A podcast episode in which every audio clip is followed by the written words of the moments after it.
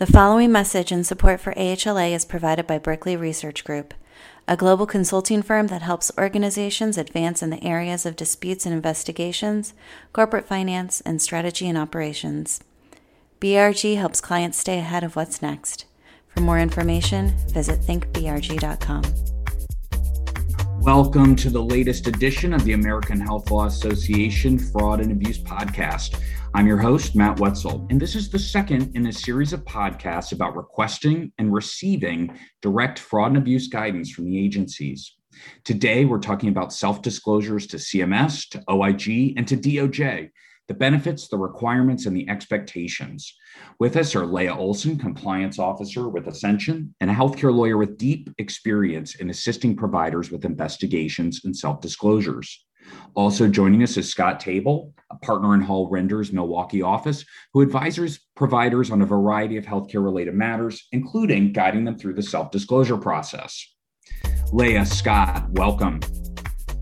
Leah, if we start with you, if you want to kind of share your background and experience, and you know maybe your experience with self disclosures as well.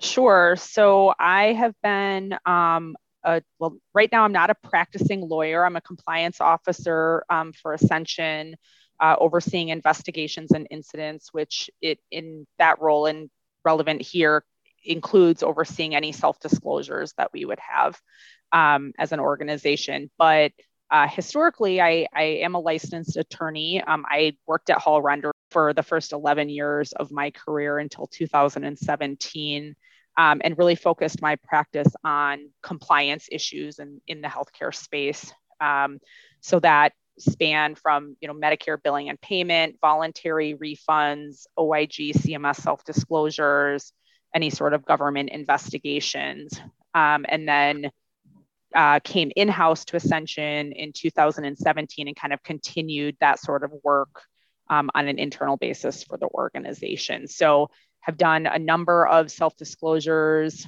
um, over time, you know, working through the, the investigation piece, the, the actual preparation of the disclosure, determining a strategy, um, you know, as, as Scott will attest to as well, um, you know, depending on the type of issue, you might have multiple different avenues to consider of which way you want to go um, and how you want to address it. So working through that strategy and then working through um, resolution. Um, and Scott. Yeah, thanks, Matt, and uh, thanks, uh, Leah. We uh, we miss you, but we enjoy working with you on the other side. um, Matt, I've been practicing for well, I don't even want to say how many years, um, but for, for quite a while. And my practice um, focuses really almost exclusively on government enforcement and uh, self disclosures, you know, in advance of that. Uh, and we've seen in many instances, as I'm sure you're well aware, that self disclosure can be a very proactive compliance risk mitigation strategy, particularly if something could later escalate uh, into a government investigation, but uh, work on really both sides of that.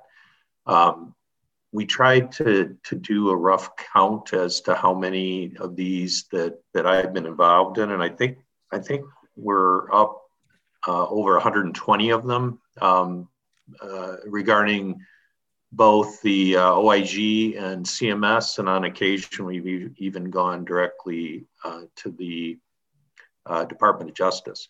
And as Leah indicated, we're there's also kind of the voluntary refund aspect of this, which I don't know if we want to you know use our discussion to address that type of self-reporting strategy, but obviously you know um, that's within the continuum as well. But each one of these has its own story.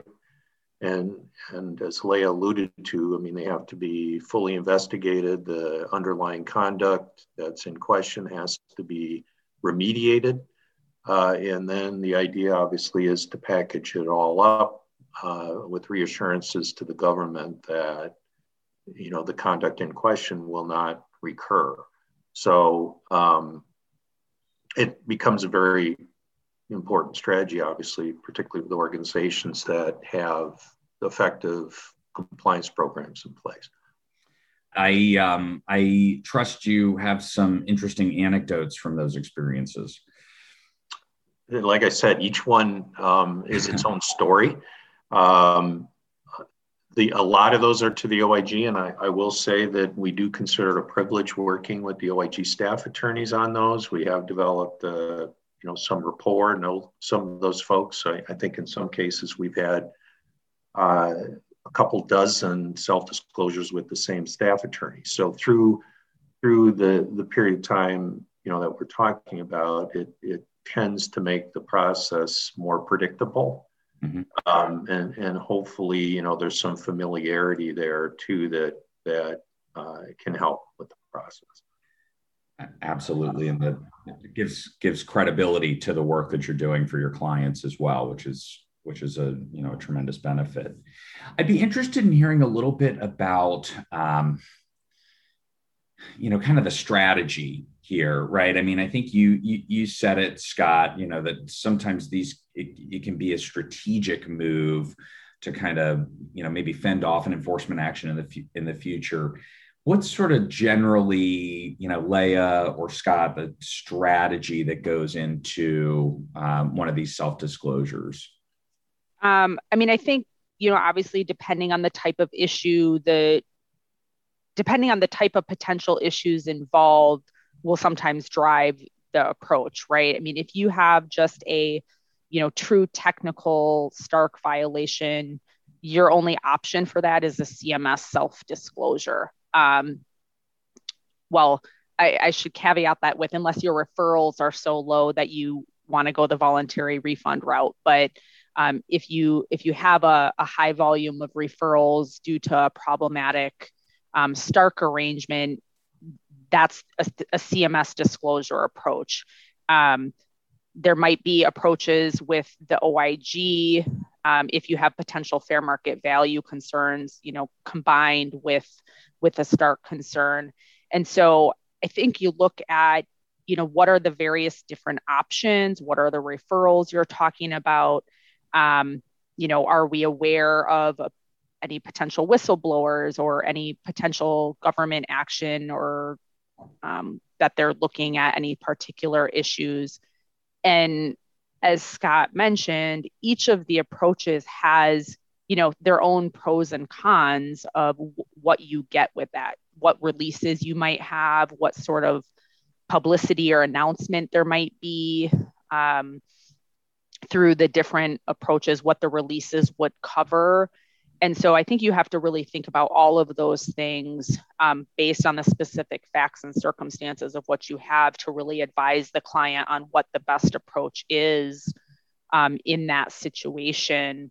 You know, if you have a situation where it might, you know, in normal circumstances, you might consider kind of a, a softer approach, but you have concerns of, of, you know, strong concerns about a whistleblower, you might instead decide, decide to go straight to the DOJ or you know take a different approach um, given whatever the facts and circumstances are at that time. Yeah, yeah, I think that's a really good description, Matt, and it, it's really kind of a risk assessment. I think in, in terms of what what type of um, behavior or overpayment are you talking about, and do you really want to come out of the process with some kind of release um, the, the timing of resolution can also come into play because some of those procedures are a lot more timely than others. then I think the other the other element too from a from a timing standpoint is if you know if you've identified the overpayment, you probably want to um, implement your self-reporting strategy within 60 days after that, based on the um, overpayment refund rule uh, regardless of, of whatever uh, particular self-disclosure uh, self-disclosure procedure you use. So it, it, really is defined by the risk, I think, and and um, the feeling that the organization has that it could escalate.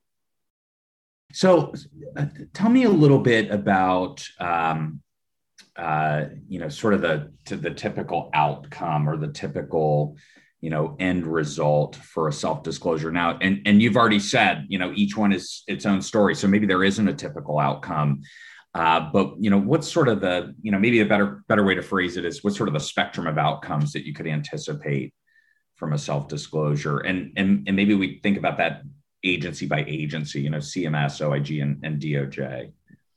Sure. Leah, you want me to start with OIG and you can take. CMS. uh, well, I, don't, I don't know that I'll have much to say because I don't know yeah. that we have much specificity there. sure, um, go ahead. You get to cover DOJ though.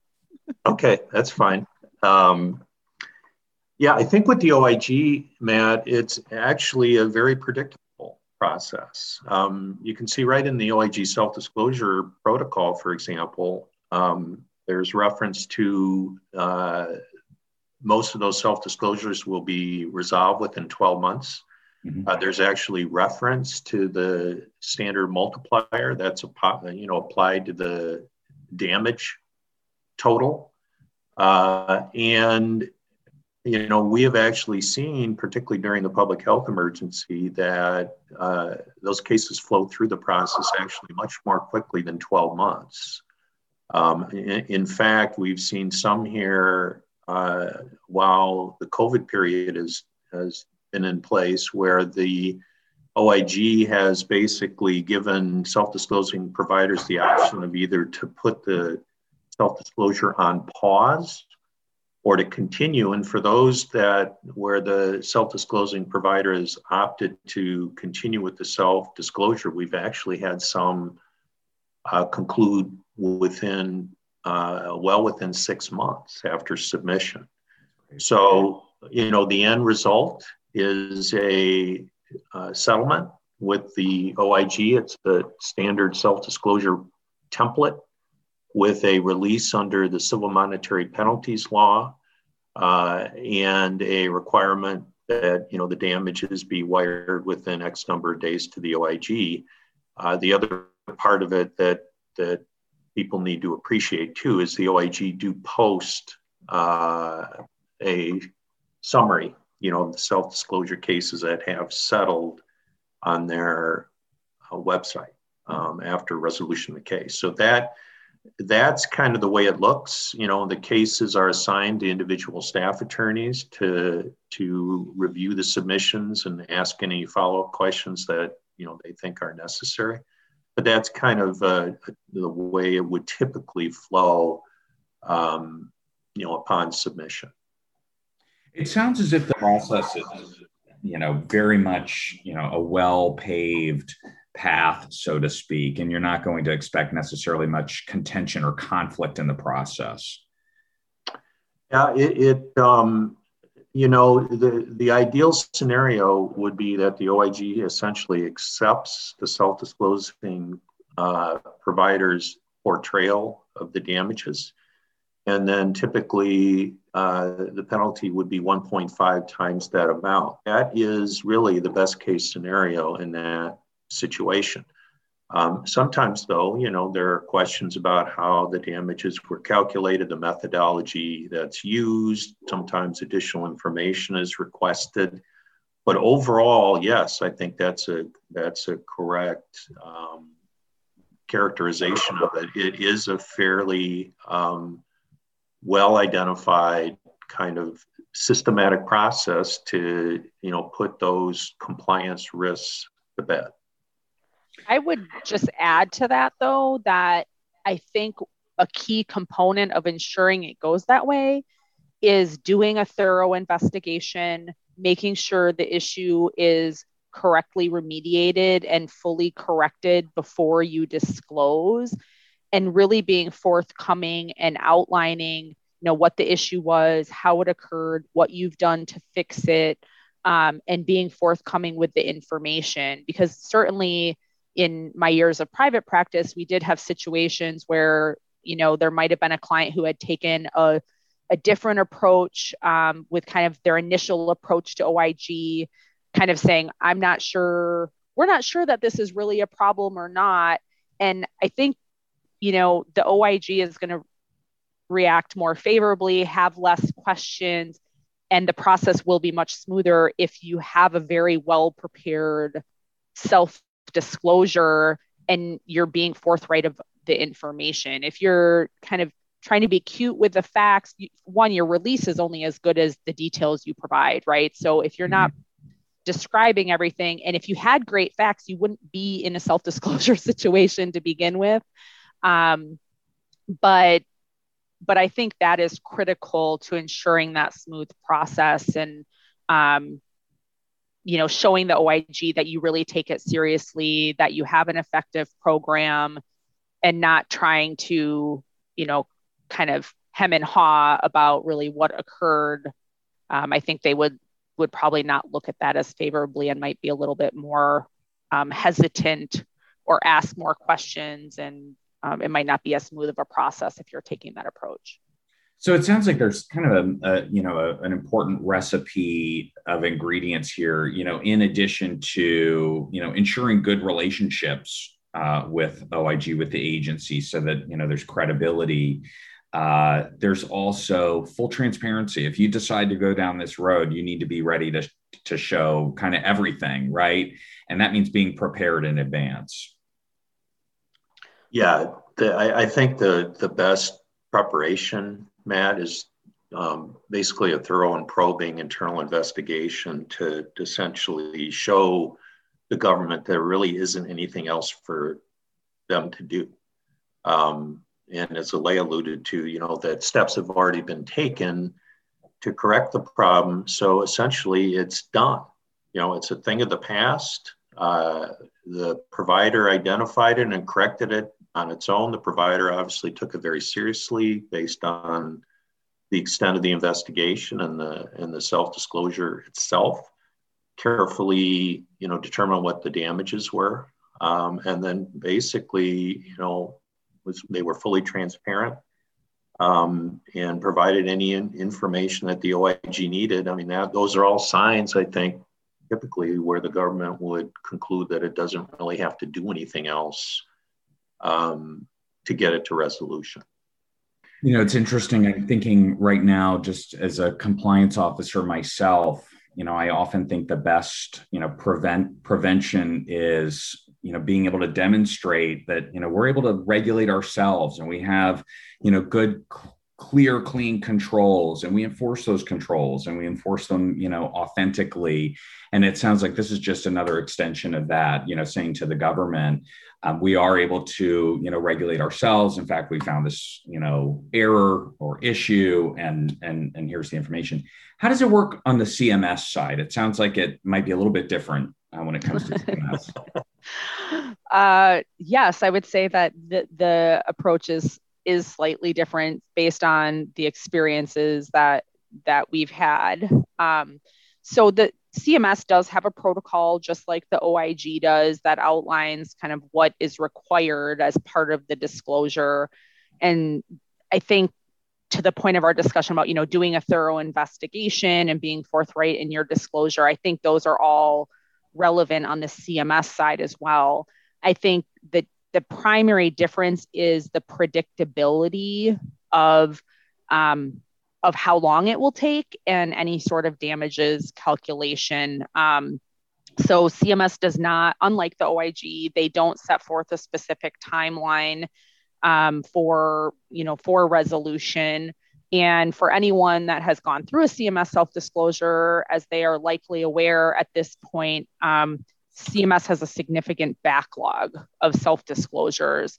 Um, so we're seeing, you know, mul- many years essentially from the time a CMS disclosure is submitted to where you might might hear from CMS as to that. So whereas the OIG kind of commits to having that resolved within 12 months, you know, give or take, once it's accepted into the protocol, um, you know there's there's many cms disclosures that have been kind of been pending for a number of years the the challenge with that too is that you know sometimes cms laws have changed over the past number of years. So if you have a disclosure that was submitted in 2014 some of those laws have changed since then.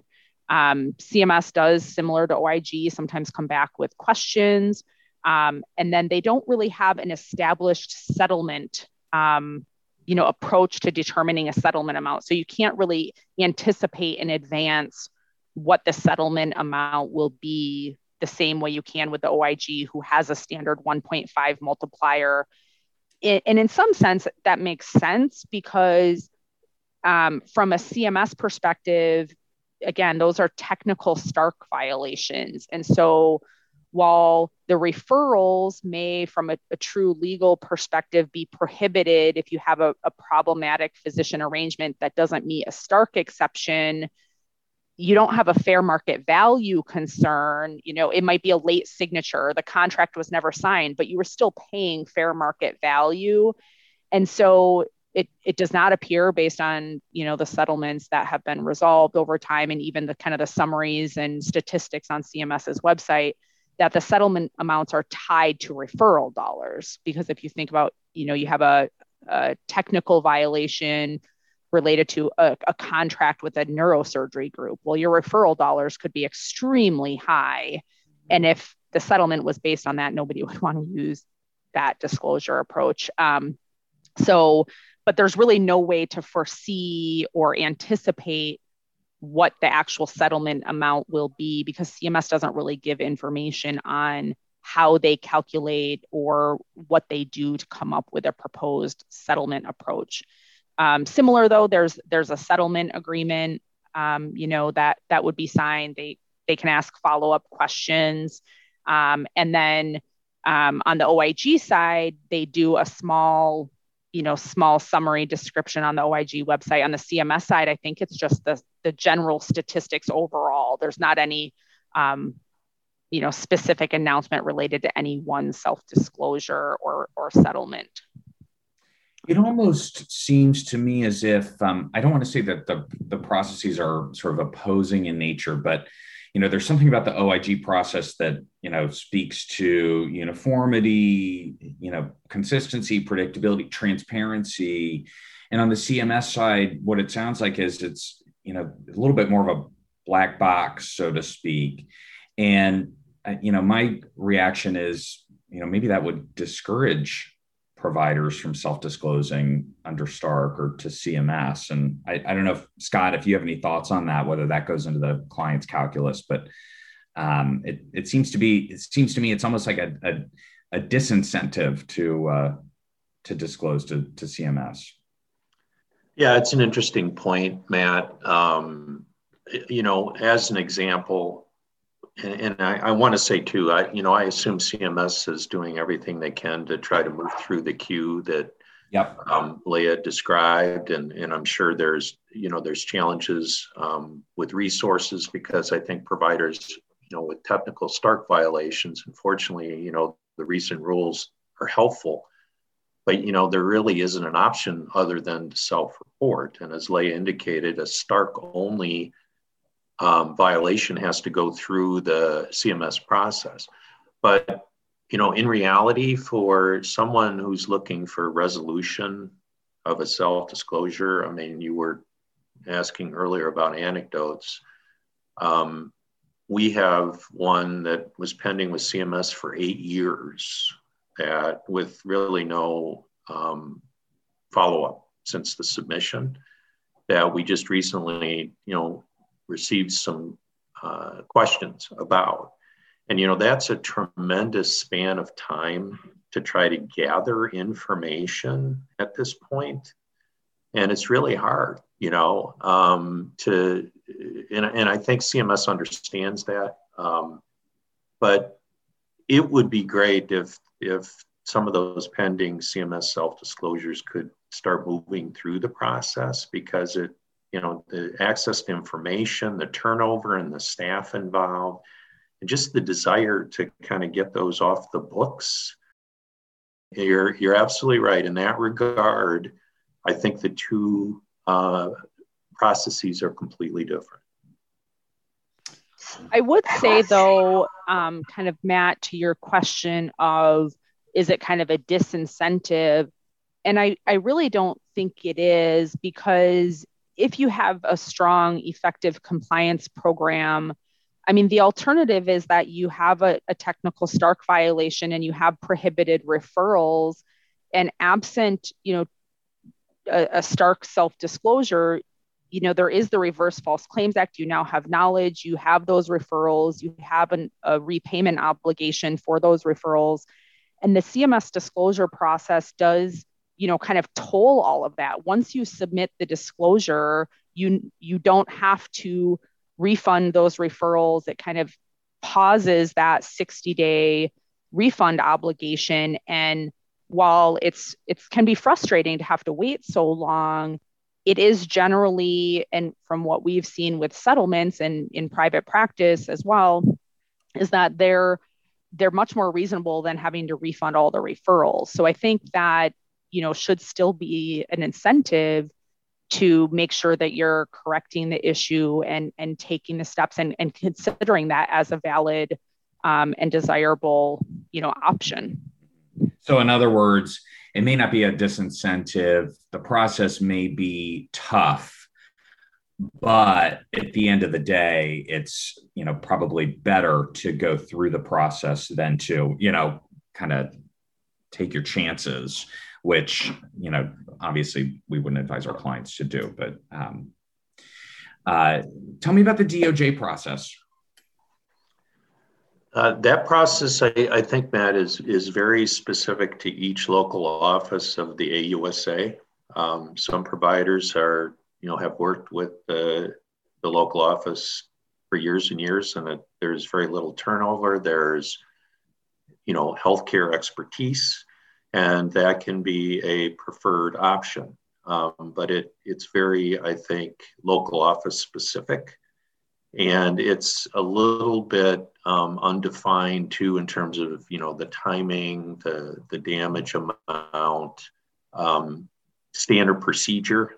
That protocol is really much more recent. Um, it used to be you know without um, specific guidance to the provider community and so I, I think it's it's a little bit more individualized than perhaps the other and when would you consider a disclosure to uh, DOJ in connection with a disclosure to OIG and or CMS? Yeah, I, I, think it, you know, again, if there's a if there's a strong relationship that you know was built based on past activity or or prior case where there's kind of it's a known quantity and you want to kind of go back there. Maybe maybe it's related to a matter that you had with that office in the past. Um, i think it it we've seen it where there's past um, um, dealings with with the office that gives the provider comfort that they will be essentially treated the same way um, going forward so it, again, it, it has a lot to do, I think, with who the individual players might be, uh, both on the provider side and, and then, you know, with the local office of the AUSA. The other, the other thing I think I would add there too, Matt, that some folks are, are very um, interested in obtaining an actual FCA release. And you won't get that directly from the OIG, for example, you'll get a, a, civil monetary penalties law release. If you want an actual release from the False Claims Act, you know, you're particularly concerned about a relator, for example, um, the DOJ has to be involved with that. And so I think there are cases where folks are very um, focused on that being the final objective. And that really then would presumably start with the you know the local office of the AUSA. How often do you see that that DOJ will you know issue a, a False Claims Act waiver in that, that's, response to self disclosure? Yeah, I mean, you, you, know, it's the it's the end result of a, for example, an investigation, a self-disclosure, you know, False Claims Act investigation. It, it could be the end result also of a self-disclosure to the uh, DOJ directly, and then on occasion, doesn't happen very office, often, but um, the OIG will alert the local office of the AUSA that a self-disclosure has been submitted for a provider in that district. And we have had very few, but you know there were some in the past where the the DOJ actually opted to get involved in the OIG self disclosure, and then the DOJ drove the case. The local office of the AUSA drove the case from there, and the end result ended up being a false claims release. So that can sometimes happen. I think the OIG is a courtesy. Uh, alerts the local office that a self-disclosure has been filed, and then uh, the AUSA can determine whether or not they want to get involved. Doesn't again very rare in our experience, but it, it has happened. Um, anything else you want to share about self-disclosures? I mean, any sort of you know key challenges that providers might face, uh, issues or process concerns that a provider might face when when when issuing a self-disclosure? Um, so I can start with that. I think it, it goes back to the complete and thorough investigation. Um, definitely have had situations during my practice where the the client was really anxious to to to self-disclose, right? They they know there's an issue, they have concerns, maybe there's chatter among staff or or something about an issue that's going on. And so they really want to address it and they really like, okay, let's disclose, let's disclose. And I think sometimes um, you know, as counsel for for a client, you have to kind of get them to pause. We have to think through the actual issues and make sure that we're addressing kind of every element and every piece that might be problematic, making sure we have a, a corrective action process that actually works. Um, I think that's key because you don't want to be in a situation where you kind of rush to disclose, um, but the issue isn't really fixed um, or you don't really understand what led to the issue or all of the different facts about the issue. Um, I think that can be really problematic, particularly if you know the OIG asks follow-up questions. You don't want to be in a position where you have to go back and say, "Well, we said this in the disclosure, but now that we looked at it more, you know, something is different about that." Um, I think too, in in that same vein, is the data that you are, are looking at, it's really important to make sure you contemplate all sources. I mean, OIG disclosures can be used for, you know, Stark and anti-kickback concerns, but they can it can also be used for billing and coding issues, mm-hmm. um, and and you know, false claims that kind of overpayment concerns, depending on those issues.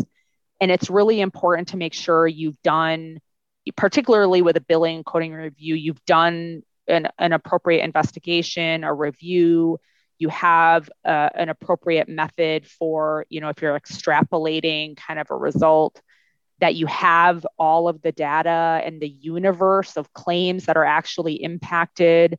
Um, you know, we've had situations historically um, when I was in private practice where the DO or excuse me, the OIG came back and said, this data doesn't, we look like we have more claims than what you have. And it turned out that the client had inadvertently failed to pull data from an archived system. And so they ended up missing claims. So I think really kind of slowing down and thinking about the process and making sure you have everything because that all goes to credibility, right? And so um, to have the best result and to earn that trust and to build those relationships you know I, i've worked with scott a long time and i think he has done a great job of building that rapport. And it's because with the self disclosures they're very thorough they're very detailed. It's you know there's a comfort level knowing that the process has that has occurred is going to be a strong valid process. Um, and i think sometimes just trying to realize that it's it's better to take a little bit more time and actually do a thorough investigation than kind of rush to it and miss something um, is going to be a better result in the long run. Yeah, I guess, Matt, and, and thank you for that, Leah. I, I, would add too, in terms of the timing, it's kind of a uh, delicate balance because, on the one hand, as Leah indicated, you want to make sure your your investigation um, is in depth and and covers the bases because really your self-disclosure is only as good as the internal investigation, the data that you use. On the other hand, you know, sometimes there's a concern that that somebody is going to blow the whistle. Um, and we've literally had, you know, we've had providers working on self-disclosures where and they were very close to submitting when they get a CID from the DOJ. So it's a delicate balance um, to to make sure you know you're you're and probing to, to and cover everything, as opposed to you know sometimes uh, not allowing the issue to get outside the organization. Um, the other thing too, I think we already alluded to this. Once it's in, you know, you, you really don't have the option of like saying, well, maybe maybe it wasn't an issue or um, you know maybe it's not that bad or maybe we overstated the damages. It you know that that just goes to what leah was saying credibility. Mm-hmm. that's not received well you know? Um, so you, you you basically have to be all in and then um, you know be as responsive as you can once the you know the questions start coming in to to, to make sure you answer the agency question. And I so appreciate that. I appreciate the um, the concept of the fine balance too. It's you know a race to the finish line, but before you get to that finish line, you better make sure what it is you're delivering is, like you said, Leah, thorough and you know well conducted, and you need to have a good understanding of the facts.